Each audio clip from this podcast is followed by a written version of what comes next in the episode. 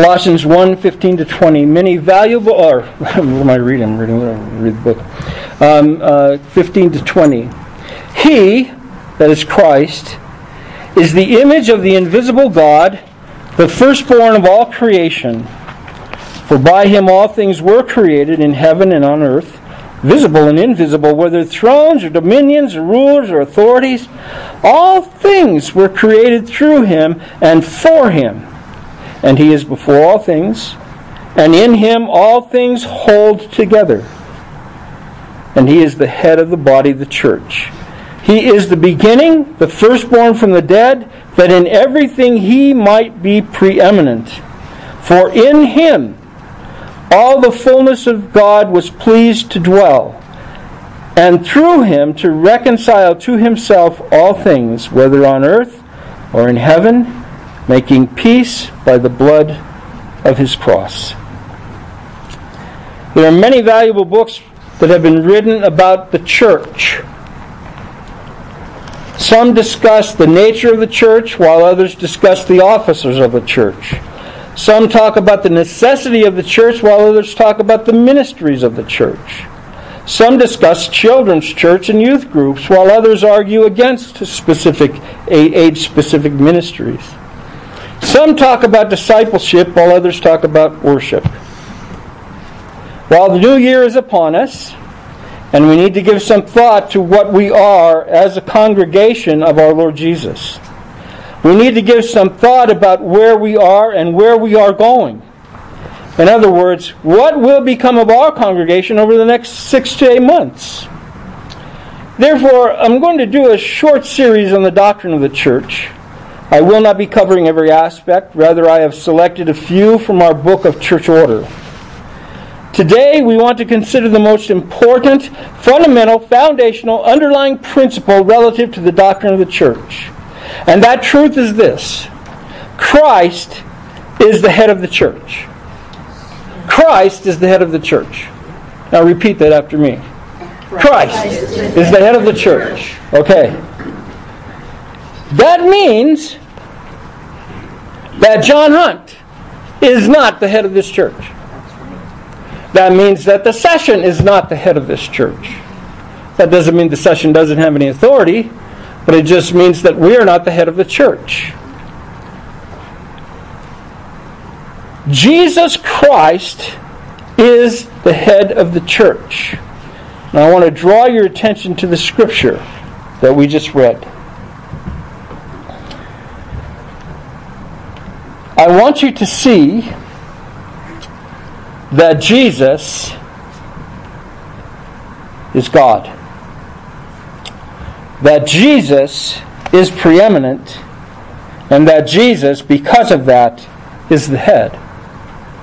So, first of all, Jesus is God. We read in Colossians that He is the image of the invisible God. And that's not speaking about His uh, him as God, God the Son in his deity. It's speaking of him about him as a man, as the Christ. That's why Psalm 8 is picked up by the book of Hebrews and applied to Christ, because Christ is fully human, and yet he's fully divine. The scripture here makes it clear. He's the image of the invisible God, and that's his body. The Son of God is the image of the invisible God. Do you want to know what God is like? Have you ever wondered? What does God look like? You're never going to see him. John says that no man has ever seen him or, or ever will see him. Paul says that we will never see God because he dwells in inapproachable light. So, how are we going to ever see God? We're going to see Jesus. Yes. Right. When we worship in heaven, we'll be worshiping God, but it's going to be through our mediator, Christ, because that is the only way that we can see Him. Amen. So, you want to know what God looks like? Look at Jesus. Study Jesus. Read about Jesus. Read about Him in the Word of God. Learn from Him when He preaches on the, on the Mount. Remember the Sermon on the Mount? You have heard that it was said, you know, you shall not commit adultery, but I say to you, Um, you've heard it is said that you shall, you know, hate your enemy, love your neighbor, hate your enemies. But I say to you, he just kept doing that. He was interacting with the Jewish, uh, with the with the Pharisees, teaching on the law, and he was he was telling people, no, that's not the truth. This is the truth. What I'm telling you is the truth. So you want to know what Jesus, who he is? Read about him. Read the Scripture. Listen to him when he prays. Read John 17. You want to know how Je- you want to know how to pray? You want to know how to pray as a man? Look how Jesus prays to his Father. Now, not everything in there is going to be applicable to you. I mean, we can't say, "God, give me the glory that I had with you before the ages began." I, you can't say that. I can't say that. But we can pray that God the Father would be glorified through Christ and His people. We can pray, but you get a you get a picture of Christ praying in John 17. So you want to hear what he what it's like. You want to know what it's like. How does the Son pray? Well, here there's a good example of it.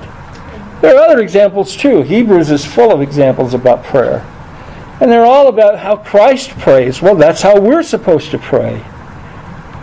And then, then Paul says he's the firstborn of all creation, the firstborn of all creation. Jehovah's Witnesses use that um, to mean that he's that he's the first one who was ever created. So only God the Father existed, and then He created Jesus, and uh, Jesus is the firstborn, therefore, of all creation.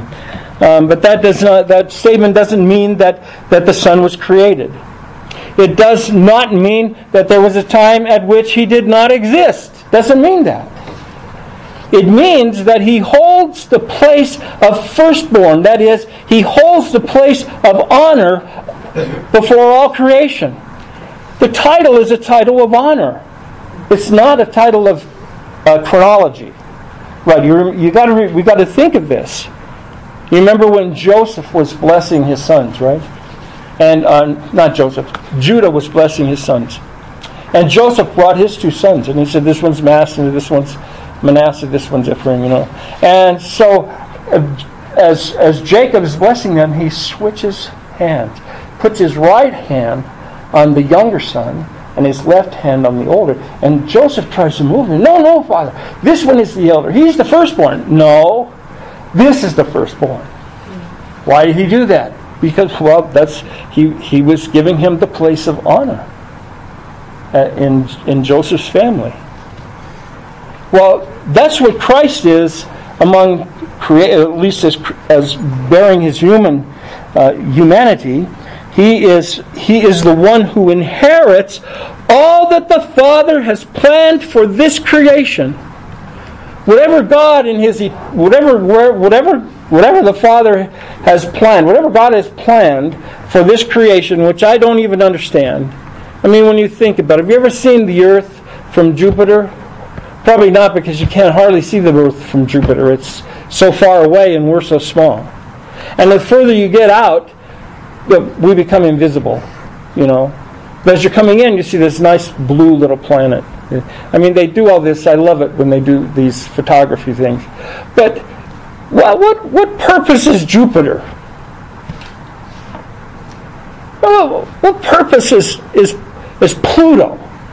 You know, one one year it's a planet, the next year it's not. I mean, what, you know, what what purpose is Jupiter? What purpose is Pluto? What's the use of having asteroids except to threaten us? Like, oh, we're going to have another boom, boom, it's going to hit us. That's all that. Why do they exist? Why are there duck-billed platypuses? Have you ever asked that? Why, why do they exist? I have no idea. They, God wants them. That's all I know. God wants it that way. So, uh-huh. guess what? Whatever God has planned for the entirety of creation, whatever He has planned for it, guess who inherits it? Jesus Christ, the firstborn. And guess who inherits it because He's the firstborn? Us. Me. You. We get to inherit it because we are in Christ. He's the firstborn of creation in that sense. Now, there's another sense which we're going to see in a minute that he's firstborn again. Paul mentions it, but because he's firstborn, he's the firstborn of the resurrection. So, that has implications for us too, but I just want you to see this. Being the firstborn of creation has nothing to do with him not existing at some times. Um, he is not created. You know why? The verse tells us. Because he created everything. So he couldn't have created himself. And um, but then Paul also says that he incarnates God. He incarnates God. That is, he, he puts God in flesh for us. In Christ, all the fullness of God dwells. Now, I want you to catch this one. I love this one. Learned this from a Reformed Baptist guy I knew a long time ago. I want you to look at Colossians chapter 2 verse 9 where Paul says virtually the same thing only he adds a word to it. Colossians 2 verse 9. For in him the whole fullness of deity dwells bodily. The whole fullness of deity. Now, what is that word? It's theates. Theates. Theatetos there's only two places that word is used in, in the Bible or in the New Testament specifically. Here and in Romans chapter 1, verse 20. Turn over there, Romans chapter 1, verse 20.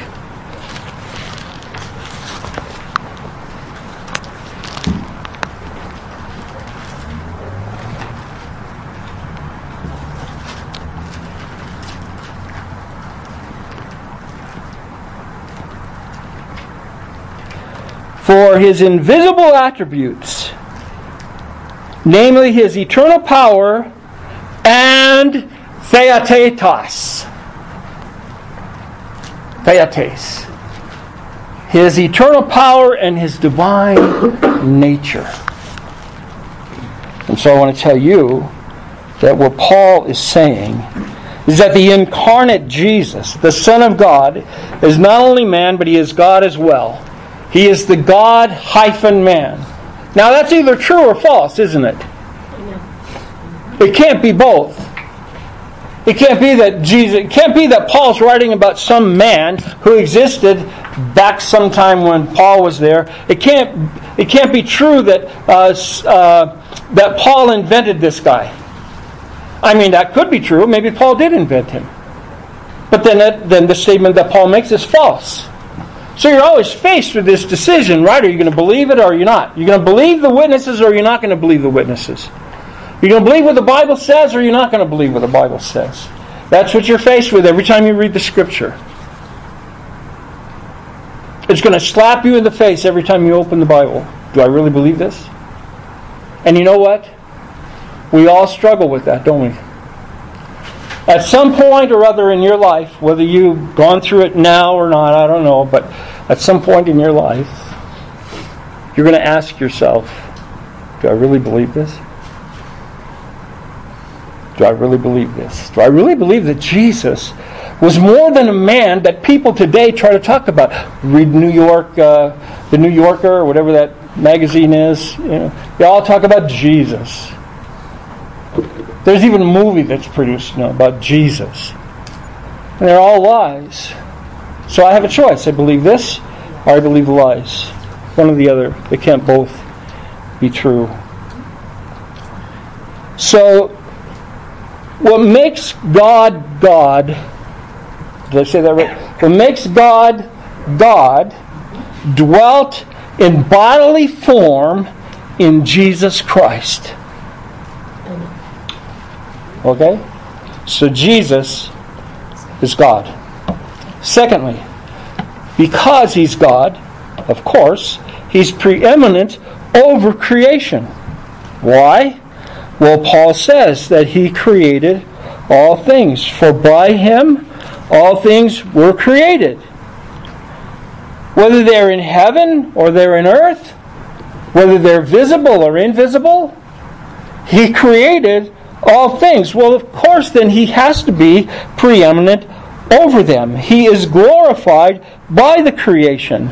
He created all these things, heaven and earth, visible and invisible, thrones or dominions or rulers or authorities, all things were created by him. Some versions read through him. That's a translation decision um, that I choose to make the other way. So, um, but it is a translation just through him or by him and for him. And he is before all things, and in him all things hold together. He's glorified by the creation. Wow. Jesus, the man who walked this earth, who was probably maybe as tall as Dan Feinmark. I mean, you know, Jesus wasn't, he was born a Jew, okay? He didn't have nice golden locks, you know. He, um, he wasn't big and tall. He wasn't a, a um, what do you call those guys? A Power Ranger. He wasn't that. And we're going to look at sometime later. We're going to look at Isaiah 53, and we're going to see. Actually, it's Isaiah 49, 40, yeah, 49. He, you know, he wouldn't, he wouldn't, he wouldn't damage a bruised reed. So he was, he was a gentle man. He was compassionate. You know, and here he is. He's God in the flesh. Amazing. And notice what this says. This Son of God who became man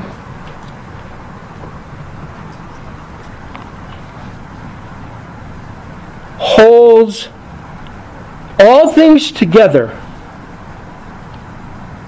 All things he holds together. Uh, look over at Hebrews chapter 1. Hebrews chapter 1.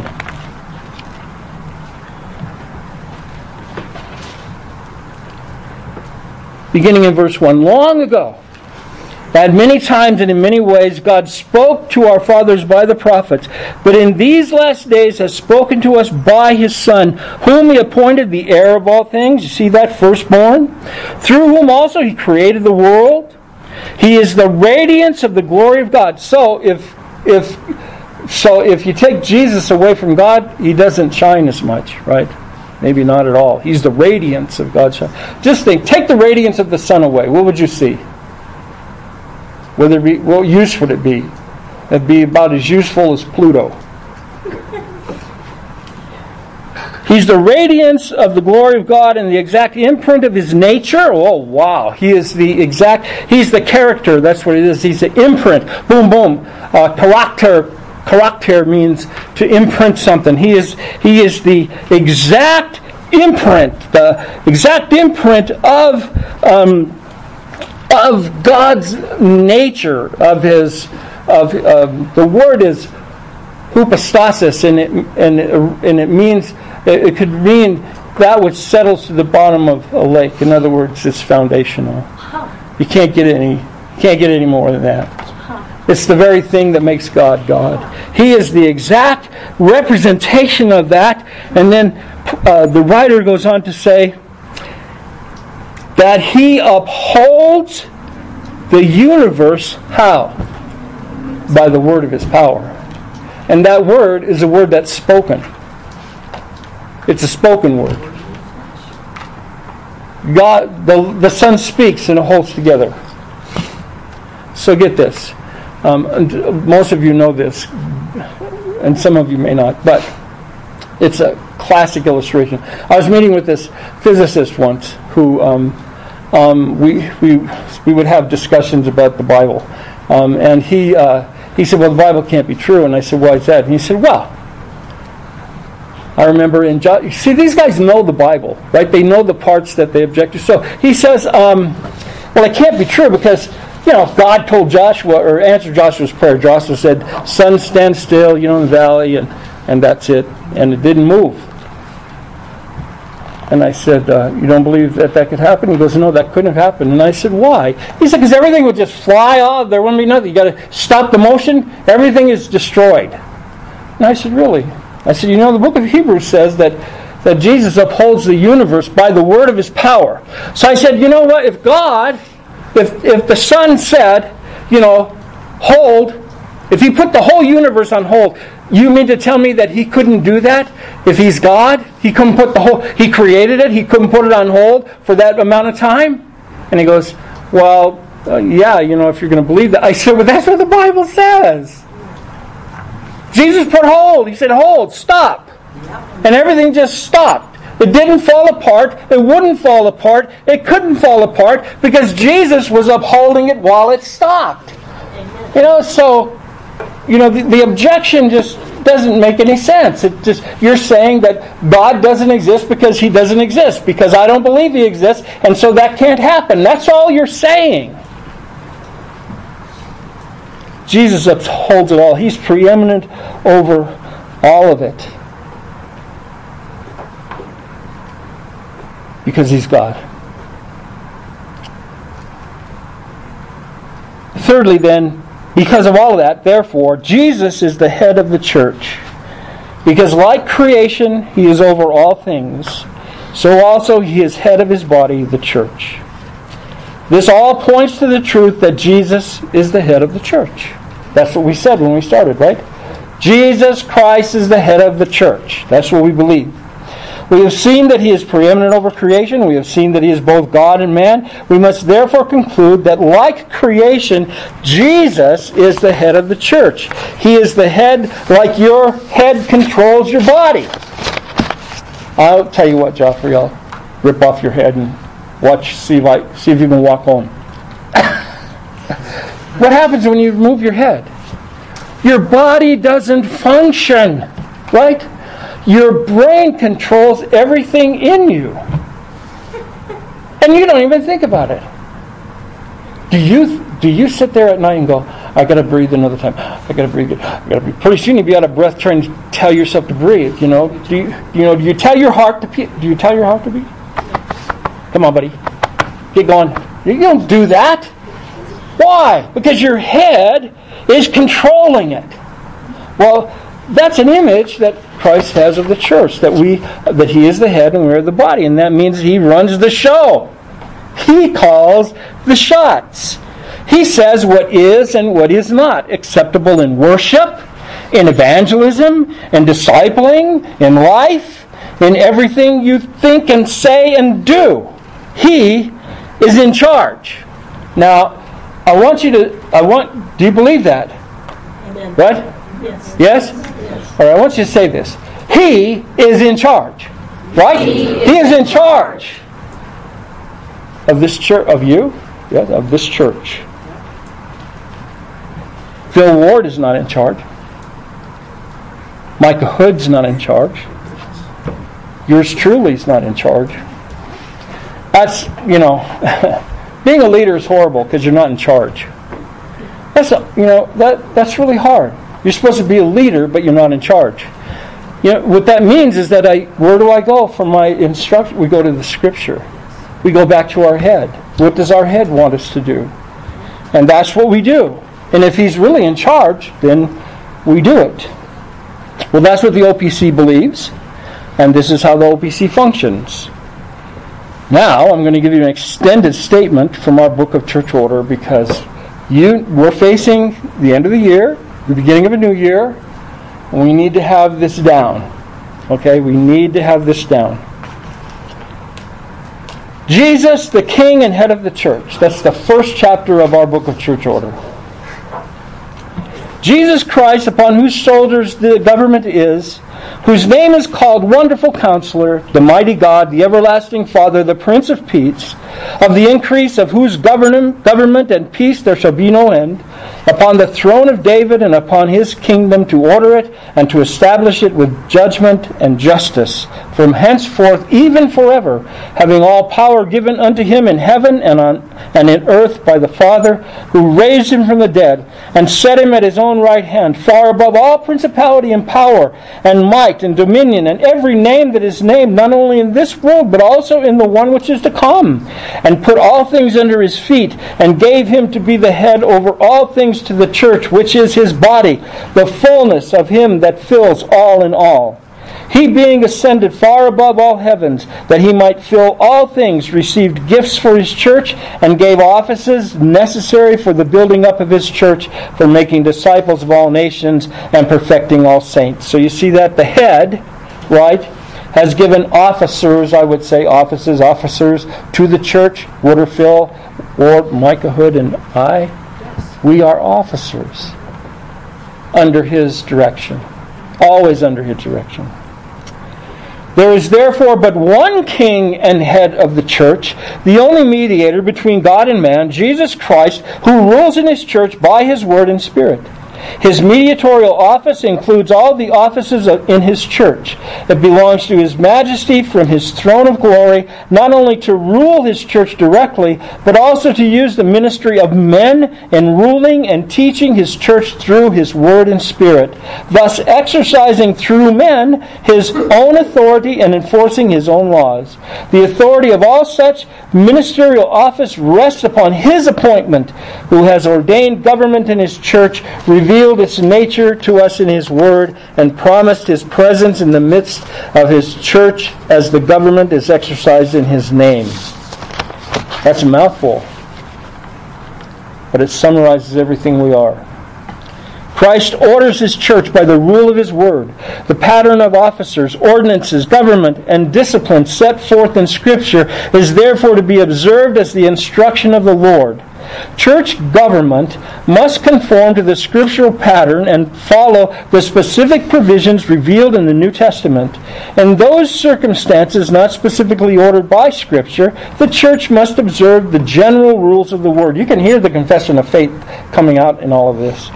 Among the biblical admonitions applicable to all circumstances are those requiring that all things must be done decently, in order, and for edification. A particular form of church government is bound to set forth what Christ requires for the order of his church and to arrange particular circumstances only in the manner, to the degree, and for the purposes that the Lord of the church has appointed in Scripture. The Presbyterian form of government seeks to fulfill these scriptural requirements for the glory of Christ, the edification of the church, and the enlargement of that spiritual liberty in which Christ has set us free. Nevertheless, the enlargement of that spiritual liberty in which Christ has set us free, um, nevertheless, what did I do? I missed. Nevertheless, while the scriptural government is necessary for the perfection of church order, it is not essential to the existence of the church visible. You get that? What's happening in China is not, it's really not kind of normal, right?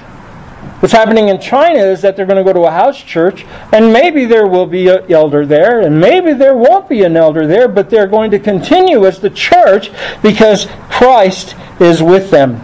So they are important and they're necessary, but not, we should say, not absolutely necessary. Jesus Christ, having ascended into heaven, abides in his church by the Holy Spirit whom he sent. Through his Spirit he has given his word, revealing his ordinances. Through the Spirit also he exerts his saving and governing power in the teaching of his word and the administration of his ordinances. The Lord's Supper and baptism, what's that referring to? Only by the gifts and calling of the Spirit are men endued and qualified for the office in Christ's church. Now we're going to look at some of that leadership in another sermon, but I wanted you to see today. I hope it's nailed down. I think it was even before I started, but I want to make sure. Who's the head of the church? Christ is the head of the church. Okay. Well, we learned today that Jesus Christ, the incarnate Son, was and remains God in human flesh. He created all things, and all creation holds together, is sustained by the word of his power. He is preeminent over all things. Therefore, he is the head of the church, which is his body don't get sidetracked and never ever forget that no pastor, no bishop, no elder, no pope, not any not any man anywhere and any time is head of the church. Jesus is the head of the church. Jesus is the head of the church and no one else. Let's pray. Our Father in heaven, we do give you thanks for your love and your goodness to us. We pray that uh, as we go through our lives together as a church, that we will always, always remember and acknowledge and live in light of the fact that Jesus Christ is the head of his body. It is to him that we must submit. And through him to glorify and enjoy you forever. Our God, we pray we would do so. In Christ's name, amen. Oh, wow.